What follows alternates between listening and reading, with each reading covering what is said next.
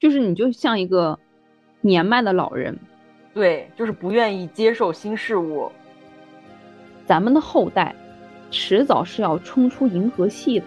你不能止步于现在，因为你的担忧就不让这些东西去发展，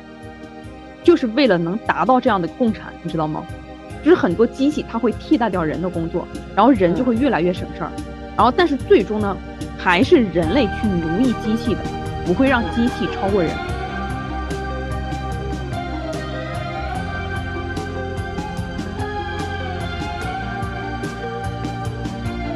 Hello，大家好，欢迎来到废话大师，我是老梁，我是熊。咱们这一期要聊点什么？这两天的热点 ChatGPT，因为它太热了，不管是微信公众号也好，还是微博热搜也好，一波一波的话题层出不穷。我对于这个，我一直是一个，也不是很难，我就是很不想去接触这一类的东西。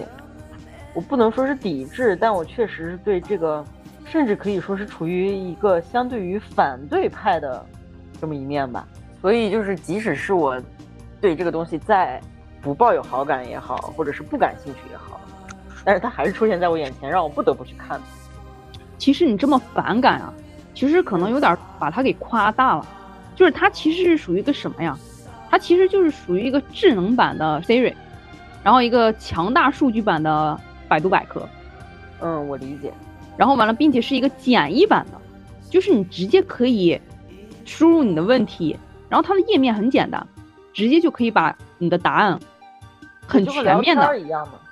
对呀，对呀，就是个聊天工具一样。然后，并且是你的，你给出的这个问题的前提越完整，它给出的答案越准确。对，就是它是可以不断学习，并且在。就是了解你的可能你的需求，或者是对你的需求，对他不断完善自己，对。然后这个呢，就涉及到很多，其实它涉及东西的太多了。就是他想给出你完整答案，就是更加准确答案的时候，他需要去介入很多的这个数据库，然后把那些数据都拿过来，然后完了，所以这就涉及到有一个什么问题呢？一个是隐私问题，一个是专利或者版权问题。就是他给到的很多东西呢，它其实不是这种。你就比如，呃，咱们中国的知网是吧？呃，国际上呢是 SAI 的这样一个，就是比较属于科研里边，就是占有一定的这个话语权的这样一些比较权威的一些这些机构啊，或者是怎么样网站。然后他们的这些数据呢，一般情况下来讲的话是没有授予这个 ChatGPT 这个 app 它的一个这个没有授予它这样一个。使用权的，就是他是不能拿到那些特别精密啊、专业呀那些数据的，他是拿不到的。他没有这些文献资料的东西，对吧？对，可以这么讲。嗯，啊，他他能拿到的也是仅仅是他可以拿到的，但是这就涉及到一个什么呢？就是很多人他已经是呃倒了二手的，就是没有这种版权意识、专利意识，然后完了，所以呢，他导了出来之后呢，就一定程度上就是咱们称为是盗版的东西。然后这个盗版的东西呢，这个聊天工具吧，然后完了他是可以接受到的，他是可以接触这些东西，然后完了它就可以装到自己的这个数据库里边，然后完了在别人问到的时候，他提出来这样的一个答案，然后这个就又涉及到另外一个问题，就是就是他抄的那些东西呢，它可能就是水的答案，就是假的，嗯，啊，就是可能也是不是很准确的，但是它就很很符合那种流于表面的东西。比如写一首诗，对，就是嗯，之所以为什么它热度这么高，就是嗯，它虽然现在还相对于初期，哎，它还达不到一个很完善的东西，但是它已经可以做到很多常人做不到的。对，就我那天是看到一个什么比比喻啊，就是说它最终替代程序员这个工作嘛，啊，嗯，就是这个，就是问他一些编程上面的问题，然后他的水平呢达到了什么，就是。比如说你去应聘谷歌公司，嗯嗯，这是一个很高水准的一个条件，嗯，但是他已经可以达到可以应聘谷歌里边做程序员的这样一个对。呃能力了，对，所以为什么他的这个热度这么高，就是人们会有危机感、恐慌感，嗯，对，然后这个这个就是刚出现的时候，挂第一天热搜的时候，嗯。我们正好当时坐办公室里面 就聊到这个话题，然后我们我们有一个老师特别逗，他就说老师这个职业也要失业了，因为他的发展。我说、嗯我说你其实你应该去辩证的看这个问题。我说你想一下，现在需要来学校里学习的学生，是因因为他们的学识不够吗？嗯 是因为因为是因为他们处于那样年年龄段，他们没有自制力，是因为自制力不够，所以他们才必须要在学校里完成这样的教育，并不是说嗯。我缺少这样的学识，我不能进入下一个层次的一个这样一个学校去深造或者怎么样，而是因为嗯对，对啊，就是他们不知道自己要干什么，所以这才是老师存在的必要。所以我觉着，就是它可以替代，它不是说替代整一个行业，就是它即使再发展，它可能只是替代了一个行业里边的部分工作人员，嗯并且替代的那部分工作人员，就有人做这样的研究，就就我看这个数据，它其实也是挺搞笑的，就是比如讲什么呢？就是比如对于文艺创作也好呀，或者是部分那种比较就是流水线上工作的这样一个医生，就比如看门诊的时候，就是简单的那些病症，是不是？然后其实这些 AI 完全都可以替代的，就是就是这个啊、比如现在做的这个研发出来的这个 app，就是这个 ChatGPT，它都可以去替代。然后完了，或者有一些政府里边的这种文职文职工作人员，然后完了，这些人就包括包括作家也好呀，啊、有一些比较流水线上的这种，这做科研的，就比如人文社科类的这些科研的，嗯，然后甚至是教授啊，啊、这个教师呀，啊，部分可能还有律师呀，这些甚至都是可以都可以被替代的，但是它不能叫整一个行业被替代，然后它只嗯。能是里边的，特别是什么呢？特别是不愿意接受这个新的技术的那些人，他是会被替代的。因为比如我，我我举一个例子，就是比较比较逗的，就是比如以前一个办公室里边，他可能处理的这些呃助理工作啊杂物，他需要四个人员来办，然后完了，嗯。但是现在因为有这样的一项技术，它就可以代替到一部分人工了，所以就嗯不用四个人了，是不是？那可能就是就是它是逐步逐步的呢，它不像它不会像一刀砍掉，说全部就只用这个机器了，不用所有的人工都不用了，是吧？它肯定是一步一步的逐嗯步去取消的，它可能先去砍掉一个人工，然后完了让这个机器呢先做一部分这个人工呢，就相当于相当于一个这个缓和的去对接上的。然后先砍掉的那个人的工作呢，就肯定是他最不愿意接受 AI 的，不愿意配合 AI 的那个人，他就会先被砍掉。这就是我举的这个例子，所以这就是被替代掉的这一部分的。讲到替代这个上边的话，就立马就有这种抬杠也好啊，头脑清晰清清晰的人也好，他就说看到这个就觉着他们说会计会被替替代掉，我说绝对不可能，因为机器人是不会代替人去坐牢的。作作为会计的这个行业，嗯嗯，但是后来其实我想了一下，它这个是过于乐观了。就是你近些年的话是不会的，但是你随着它发展，因为毕竟这个嗯，Chat GPT 它是一个，它只是一个 app 而已，它只是一个软件而已。但是嗯如果它逐渐的去应用到更多的方面的话，就比如现在一直在研究的这个人工智能的这样，就是仿生的那种机器人，现在越来越逼真的，包括你的对它的这个它的毛发，嗯，它肌肤的那个触感，它其实就嗯和真人是无异的。对，啊、就是其实你发展到那样一个阶段的时候，你其有时候你可能就觉着我身边的可能就是个人，我为什么说就是我对这个嗯东西有一丝反感？我可能反嗯感的就是这个是逆逆社会的逆逆自然规律的是吧？对，就是它是一段真实的经历感受，就是当时嗯。北京前几年不是那个 SKPS 它刚刚开业嘛，然后嗯。它整个的那个里面的一个环境的一个设计理念就是未来，就是包括什么未来多少年之后，可能人类会移居火星啊，什么整个它就是一个系列的这么一个它的装置陈设都是这样来的。然后它的我记得应该是在二楼还是三楼啊，它嗯。里面有一个中岛的一个展示，里面就是坐着一个仿生机器人。嗯，那个是但是他那个仿生机器人，他其实他其实还是很生硬的，我见过的。对，就是嗯它生硬归生硬，但是它那个已经是我就是亲眼见到，比较逼真的呃了。对，然后当时就是那么近距离，然后我在看的时候，我感觉到了一股恶心，可以这么说，就是说不上来，那个感情特别复杂。其实我觉得是场景问题。嗯如果他更逼真一点，他和嗯你同处在一个工作环境下，或者是呃这个任何的这种公共场合里边，就是嗯不知道哪一些是人，哪一些是很逼真的机器人的时候，其实你就没有那么多的抵触情绪了。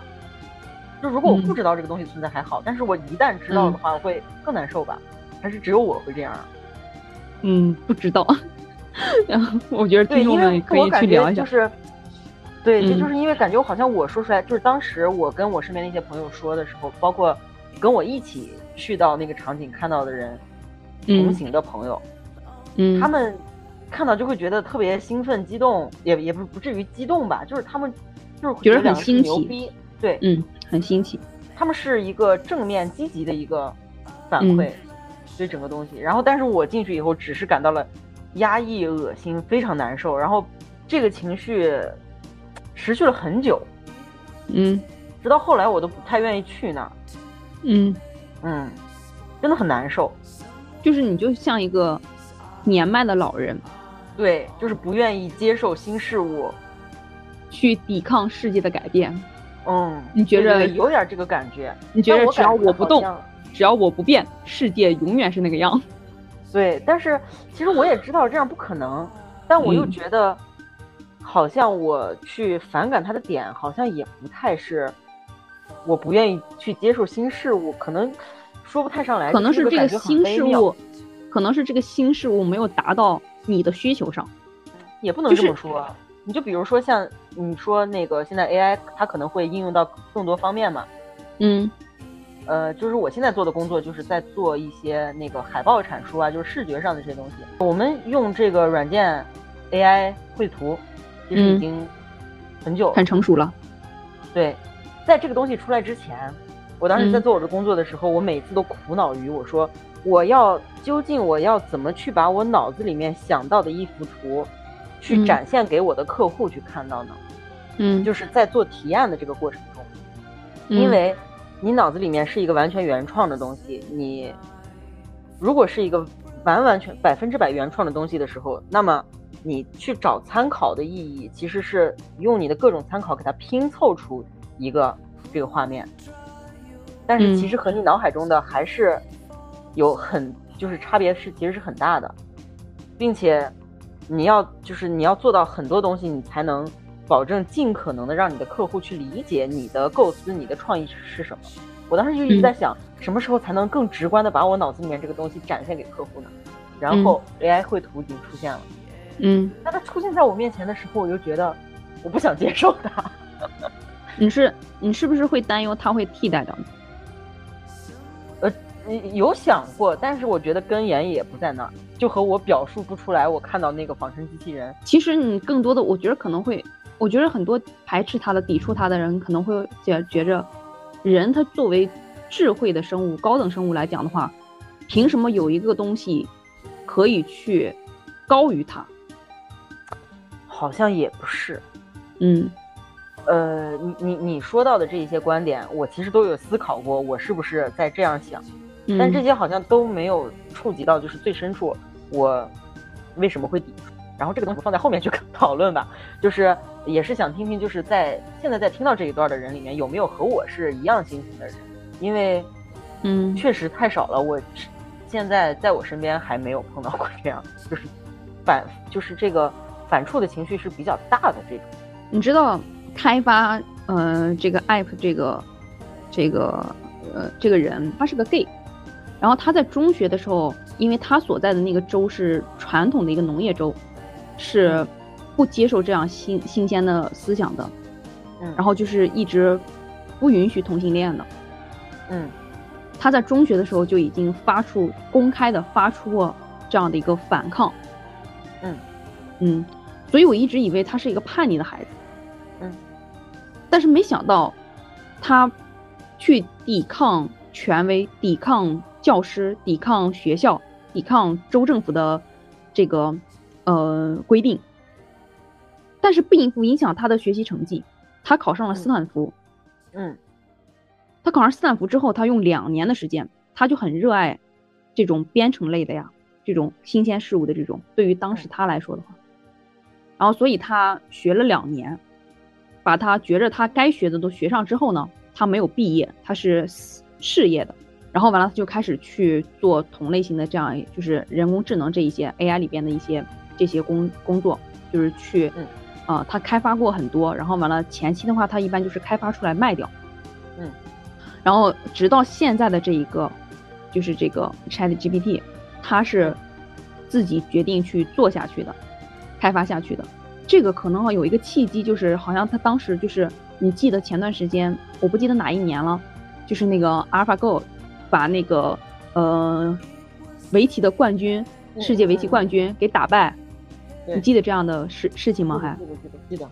嗯，然后就是在打败了世界冠军之后，就是机器，就是人工智能 AI 打败了人之后，然后完了，当时的这个，嗯，应该应该是总裁吧？是他是叫这个，嗯，好像是叫阿尔德曼吧？阿尔特曼，就这个人，就是开发 ChatGPT 这个人。然后当时他说了一个言论，他说什么？他说：“看到这样的结果啊，就尽管我是人类里边的这样一个成员，但是呢，他说，我觉得我没有任何一个理由感到悲伤，就是他觉着人败了的这件事情没有什么可悲伤的，他是这样说的。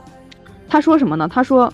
他现在能做的事情呢，就是要把人类更上擅长的那种事情的种类，让它逐步逐步的变小。你能不能理解这句话？”就是在人类能做的事情，对人类做的事情越来越少，让更多的让机器去做。哦，啊，就是更多的让机器去替代人类嘛。对呀，嗯，对，就这个这个言论够大胆了吧？所以他提出这样的时候，就很多人其实就感觉他就是真的是一个异类，很激进的、很极端的这样一个人。所以有时候他甚至他自己都调侃自己，他就说什么。就是有时候采访的话，他说，他就说，就说，嗯，我现在正在练练习上厕所，就是免得大家意识到我是一个 AI。他都这样调侃自己，就有点像《生活大爆炸》里边的 Sheldon，嗯，就说的有丝分裂是吧？所以，所以我觉得这样的人，他其实这个思想他不是激进，就是可能你在这样的一个时代，他因为太超前了，很多人难以接受而已。但是其实他这个观点并不是从他这儿才开始提起来的，我跟你说，最早应该在什么时候啊？其实，在马克思恩格斯他们那时候，马克思写马克思主义的时候，嗯嗯，然后完了再畅畅想到之后的共产主义应该是什么样一个状态的时候，其实就已经讲过这样的问题了，就是大部分人都是知道共产主义里边是所有的人他想做什么工作就做什么工作，是吧？嗯。但是它其实一个大前提就是没有阶级矛盾，没有不不不平等，就是没有你意识上面的一个不平等。你想干什么就是可以干什么的，就是可以做到什么样呢？就是早上我想去当老师去上上两节课，然后下午呢我就是想去做一个专业的一个这个垂钓者，去钓钓鱼，嗯，或者是这个晚上呢我去这个呃什么围棋班或者什么样的之类的。去进行一个，或者是武术啊，或者什么样的，进行一个指导也好啊，或者怎么样的，就是它是多技能的，但是他并不会为任何一个技能作为他谋生的一个束缚，啊，就是这是共产社会里边可以达到的一个状态。然后现在去开发这些机器呢，就是为了能达到这样的共产，你知道吗？就是很多机器它会替代掉人的工作，然后人就会越来越省事儿，然后但是最终呢？还是人类去奴役机器的，不会让机器超过人。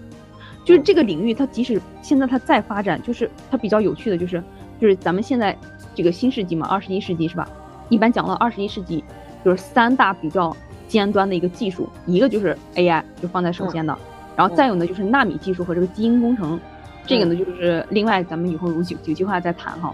然后在这个 AI 里边呢，它其实现在它很多领域都有涉及到的。然后这个呃，这两这两天比较热的这个 Chat GPT，它仅仅是就是我一开始开篇的时候就讲到的，它只不过是一个呃回答知识面更广的一个高级版的一个 Siri 而已，它并没有很牛逼啊。不管他做的工作有有多牛，他可以涉及到律师啊、医医医师呀，然后教师啊各种工作，他都可以做得到。但是不代表他有多牛逼，他其实就是一个庞大数据库而已，并且很多东西他可能还是人家没有授权给他，他就已经把这个这个数据给给不知道用什么办法给黑过来的，这样。所以它没有什么可牛逼的地方可讲的，就是因为它更多的是偏向于实用性，所以大家可能觉着它这个牛逼而已。但是真正的 AI 呢，它并不是这样的，就真的 AI 它它涉及面很广，就比如现在的军事层面，嗯，啊，然后完了包括医疗啊啊教育这些呢就比较简单了，教育法律这一些。我突然想到就是在这个军事领域的，因为现在这个俄乌战争嘛很久了，你想想。现在的战争，咱们现在虽然已经进入的是信息时代了，是吧？对。然后完了，而你这种在战争上边，它所用的和之前的原始社会的这个战争并没有什么区别。它虽然有了机器的一个加持，机械的一个加持，但它依然是靠人、靠士兵去打仗的，是吧？嗯。但是如果你以后 AI 越来越发展的时候，你想象一下以后的战争会是什么样？你有没有想过？它其实就是一场代码战呀。就其实可能，交战的双方就有各自有各自的一个码代码的团队，然后呢外边就是让他们自己去战就好了，就全部都是 AI 或者是任何机械。我觉得这就是这个社会形态更往前一步的时候的必然出现的这样一个情景，这样一个状况，所以我才觉着这个就是就是发展的一个必然，就就没有你想象的那么厌恶了。就是你想象一下，它这是就是很多工作就是。历史就决定是必须他们要做的，他们去不是取代了人，而是而是帮着人代替了人去做那些危险的。然后当然这个就会涉及到更多了，比如在这个交通领域，就现在无人驾驶很多都在研发的嘛，是吧？啊，那如果你全面的全部都是无人驾驶的话，那就那就就是也没有什么可说的。但是如果你涉及到有有的是有人驾驶，有的是无人驾驶。而他们之间就比较容易出现这个交通事故，因为你全是无人驾驶的话，你全部都是代码的嘛，是不是？大家走什么线就是全部写好的。但是如果有有人驾驶和无人驾驶同样在一条交通道上的话，那有人的话他是更多的有灵活性的，他的一个这个转向或者什么之类的，就让那些写了代码的他他可能并没有那么完善，并不能应对很多的这样一个意外状况，是不是？所以你在这样的情况下，它容易产生交通事故。那这样的话，你这个这个呃责任追追责的时候，你应该怎么去判？是不是？这就是给之后的这个法律会增加很多的这个难度，就是会不断的去修订这些东西。包括你之后的那个 AI 的话，你可能你再先进一点的话，你说不定这种 AI 它也是具具有这种性功能的。你之后这种产生的问题它就越来越多了。你说你和机器人的一个交往，它是。正常的还是非正常的？如果你讲是正常的话，但是它如果如果是没有做到可以有生育能力的，一般情况下是达不到的嘛。然后完了你，所以你这样的话，你是不是就容易让本来是觉得是人类的，你比如比如是男性的话，他被机器人取代了，是吧？那是不是会增加这一批男性的人类男性的一个犯罪率？就是他本来他可以就是满足这样一个生理需求的，然后。被一个男性机器人给取代了，啊，所以会不会增加一个犯罪率，是吧？当然，同样在女性身上，这个也可以逆转过来的，因为女女的可以找机器人，男的同样也是可以找机器人嘛。嗯嗯，然后呢，你这样情况下的话，你就是你突然被取代的话，是不是就容易加深你心里的一个，就是比如你想你你你一开始你就讲的那种厌恶，就会更加的厌恶排斥。对，就是在听你举的这么多这些例子。嗯，就越听越厌恶。对，就是感觉我完全不期待这样的未来。我不能讲期待不期待，但是我觉着如果真的有一天要来了，这一天不知道咱们这一代会不会遇上。嗯，但是他这一天肯定会来。对，我觉得它是一个必然性。嗯，就是我讲这一期，我特地没有看这个咱们中国拍的什么《流浪地球》这些相对带一点或者《三体》这种科幻的性质，就是我想保有一点自己的一个想象，去畅想一下这种 AI 的之后的会是什么样。但是你讲到你是越来越厌恶的，但是我我重点想强调的就是，比如它在军事上面的，我觉得它真的是特别安全的一种，它才是比如说啊，就是你说的军事上的这种，就是大家都是在操控代码，然后去代码战，嗯，然后那战败的一方他损失的是什么？损失的是大量的财力物力，因为他的设备损坏了，他的经济要倒退，嗯，啊。同样的道理啊，你现在战败的一方，他损失的是什么？他当然，你最直接的，你觉得是损失了人口，但是他损失的是人口吗？他损失的是房屋，嗯，损失的是这个经济发展的机会，损失的是资源，是一样的道理。同样导致的结果都是经济倒退。嗯，只不过不会战争人了。对啊，它战争不可避免的就是这样。但是你处于你现在新时代的这样，就是越来越。重视人的权益，是不是人权嘛？嗯，你这种让机器人去代替你做的这个，更处于人道主义的一个考虑，是不是？任何它的出发点其实都是这样的，你就是无人驾驶也好，它也是怕人在交通的过程中出现的这样一个事故的话，啊，然后完了，包括，呃，这个就是这个，比如一些危险的工工作种类吧，就比如去需要去。嗯，爬很高的山，比如那种悬崖峭壁之类的啊，什么哦，对，去，对对，都可以保障很多的人生命安全嘛。AI 这个东西它其实很早就有起源的，它是处于处于什么时候呢？它其实是在嗯第二次第二次世界大战那个时候吧，差不多就已经开始有了，有这样的，嗯，有人去畅想过这样的事情，嗯啊，然后。那时候甚至有一个这个专家，那时候的专家是正儿八经专家哈，嗯，就我不太记得那个学者的名字名字是叫什么了，不是咱们国内的。然后他当时就有有提过，就说你想象一下，以后智能会伴随着你生活的方方面面，和你如影随形。嗯，然后完了，大家听到这句话的时候没有什么触动。然后他接下来说说。他甚至可以监测到你的声音，你的这个心率，嗯，任何的一切。然后完了，大家就觉得不可思议，说不可能。没想到几十年之后有了什么手机，嗯，你想一下是不是？你有没有隐私可言？就比如你说你给我发过来那个段子，什么可以让它的日这个日活量 可以达到一亿，一天之内达到一亿，形成码？所以，就以前你觉得不可思议的东西，它自然而然的，并且它是逐步逐步的，它当然不可能一下子出现了。嗯，它就是一步一步的，然后完了就会让你接受了这个东西，不可避免的。你就和你就和之前的话，我们这一代开始用智能手机的时候，嗯，啊，我父母正是处于这个壮年，正是这个家里小孩需要养育，然后父母也需要去赡养，然后完了需要他们付出大量劳动力的那个那个阶段。嗯，所以那个时候他看你玩手机，他就觉着不可思议，甚至很厌恶。但是现在他们躺家里沙发上玩手机的时候可爽了。嗯，甚至你说他们的时候，他们还不太搭理你。对，就是他到了后来是你一个，是你一个必须去接受的东西。就是不管你厌恶也好吧，其实我不知道厌恶，我也我就是聊咱俩聊这么多，你也没有说出来你到底厌恶的点是在哪里，是吧？对，就是就是，但是我和我身边有一些人去聊的时候，他们更多的是恐惧，他们害怕一些科幻片里面演演演出来的那种，就是，呃，人机大战，然后完了，嗯，然后完了，机器要统治人类了，统治地球了，嗯，然后完了，我的点不在这儿，嗯，啊，更直接的，更这种短一点年限里边受到影响的，可能是很多工作会被这个机器给取代。他们会担心失业问题，是吧？嗯，毕竟再过，特别是咱们现在同年龄的话，嗯，你这样的发展，你再过十来年、二十年，那时候正好是你去上有老下有小去养育的、去挣钱的那样个年纪。那个时候你失业的话，那真的是很大影响。所以很多人他会考虑到这样的问题，他们会担心。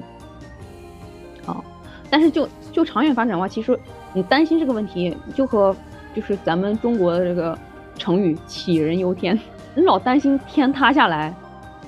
它是没用的，它该塌它肯定会塌，但是不因为你的担心，嗯，它不发生，或者是它不会有任何变化，嗯，对，嗯，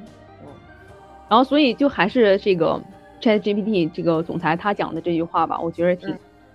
挺牛的。他就说，大部分这个人嘛，他总是担心会被 AI 给奴役，就是被奴役的一个这样一个地位。然后完了，但是呢，他说他发展一门心思的，他一直想把这个 AI 继续给研发下去。他说他最终目的是为了提升人类的一个整体水平的。嗯，他讲什么呢？他讲咱们的后代迟早是要冲出银河系的，你不能止步于现在，因为你的担忧就不让这些东西去发展嗯，啊，就很宏大。他讲的这些东西就，并且他讲的这些东西，你仔细想想，其实它是必然的，或者是它不是没有道理的，它不是吹牛，或者是是那什么，对，嗯应该是在一八年还是一九年，当时有这么一部英剧叫《未来嗯。岁月》，然后现在嗯。这部剧国内应该是搜不到了，就是因为它拍到第几集的时候，它可能有一点涉及到一些敏感的东西，反正国内现在是看不了。它这部剧其实它是一个设想了未来二十年我们这么一个时代，其中一条故事线吧，一家人里面有一个女儿，二十出头吧，就是刚开始工作这么一个年纪，嗯，她就是一个相当于是 AI 的叫什么忠实粉丝还是什么，他就是非常狂热痴迷于这个 AI，然后嗯并且当时刚出现了一个什么技术呢，就是可以把你人的实体，可以把 AI 的意识导到你的人体里面。不是，嗯，它是把你的实体，让你的实体消失，然后嗯。让你进入到 AI 世界里面，嗯，就是你反着来，这个人你不会死，对，嗯，然后但是你就像是一个 Siri 一样，对啊，就是意识永永存嘛，就还是我刚刚说的呀，就是让你的意识进入一个 AI 里边嘛。然后这部剧我当时也是就是看了几集，然后后面就被就就是完全看不到了，然后但是当时我看到的时候就还是那个感觉，呃，受限于自己非常有限的文化水平，连我自己的为什为什么产生这样一个情绪，可能都表述不出来。我觉得可能未来有一天我会想通，但是现在我还没有能找到一个就是非常适合去表述我为什么会产生这样一种情绪的感觉。嗯，那希望之后的时间可以逐步的去摸清自己的一个感受。他不是恐惧于觉得可能自己会被 AI 替代，也不嗯是说恐惧于有一天什么人类会和 AI 大战，这嗯，种他都不是。我觉得你更偏向偏向于觉得它就是一个逆自然规律一个产物，你觉得它的可存能类似在就是于这种感觉，我觉得也有好的方面，但是觉得可能多数它是一个冰冷的东西，嗯，但是你不知道随着技术的发展，它到底有多热，它真的可能吧。它可能它真的可能我在你面前的时候，你不觉得，就是如果不跟你说这是个机器人的话，你真的你就嗯会和像人类一样和它产生一些情感。嗯，啊，我知道，嗯，所以你很真的之前遇到那样的特别情况的时候，火的电影叫《Her》，嗯，就是很早之前有一部特别火的对我刚刚想和你说我刚刚很想说，就是一个作家，他跟他一一个电脑系统去谈了一场这样一那会儿看那个电影的时候，咱们还上大学的吧？好像对在宿舍里面看的。对，就是他描绘的更是一种，就是很柏拉图的一种精神恋爱嘛，嗯我跟你说啊，人他就是一个，他绝对是一个狂热的追随者。嗯他现在就是就是可以用机器动手的，全部都用用其他东西代替。对啊，人最智慧的地方就是发明了机器。嗯，发明了工具嘛，哦就是比如说咱们的手机啊，啊，拿在手里面，你还要摁点什么东西，比如说你百度一下，它直接是东西，对，对，全部都是 Siri，然后帮他设定闹钟啊。不过本来这也就是人家的功能，啊，然后就是他是真的完全方方面面，然后包括就是现在这种智能家电，嗯所有可以买到的，它现在已经全部都有在应用了。嗯对，在之前就是这些东西慢慢形成的时候，我们两个就进行过类似的这种对话。但是它依赖于机器，它依赖的这个更更是去解放劳动力的这种。而我的我我对这个的一个不能叫喜欢吧，就是我对它的一个憧憬，嗯，我是更偏向于它的意识形态上的。嗯，嗯，我觉得它会多越来越多元。你就像是用那个 AI 绘图，我们两个都会用到，他就是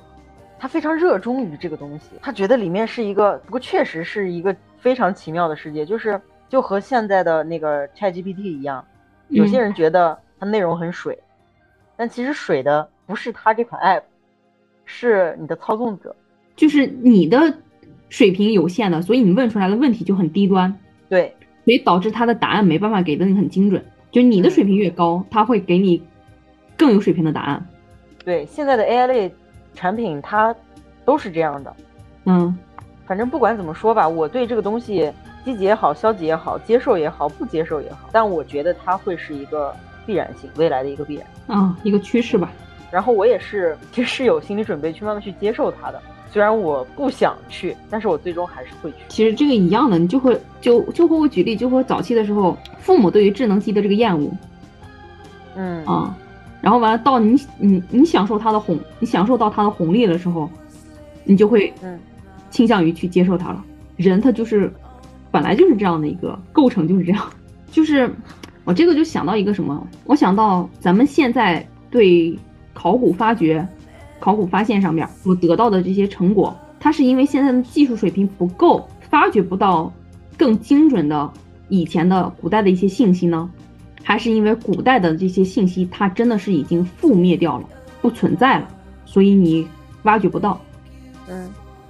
就是带有这样的问题，就是联想到联想到现在今今天的这样一个 AI 越来越，就人工智能越来越发展的这样一个情况。嗯，所以再过几个世纪，或者是更久几十个世纪，嗯，啊，成千上万年的时候，然后那个时候他们去。做一些考古研究发现的时候，会不会会随着 AI 的发展更容易得到之前的信息呢？嗯，就是就是之后咱们的后代，不管后多少代吧，他们去了解咱们现在生活的时候，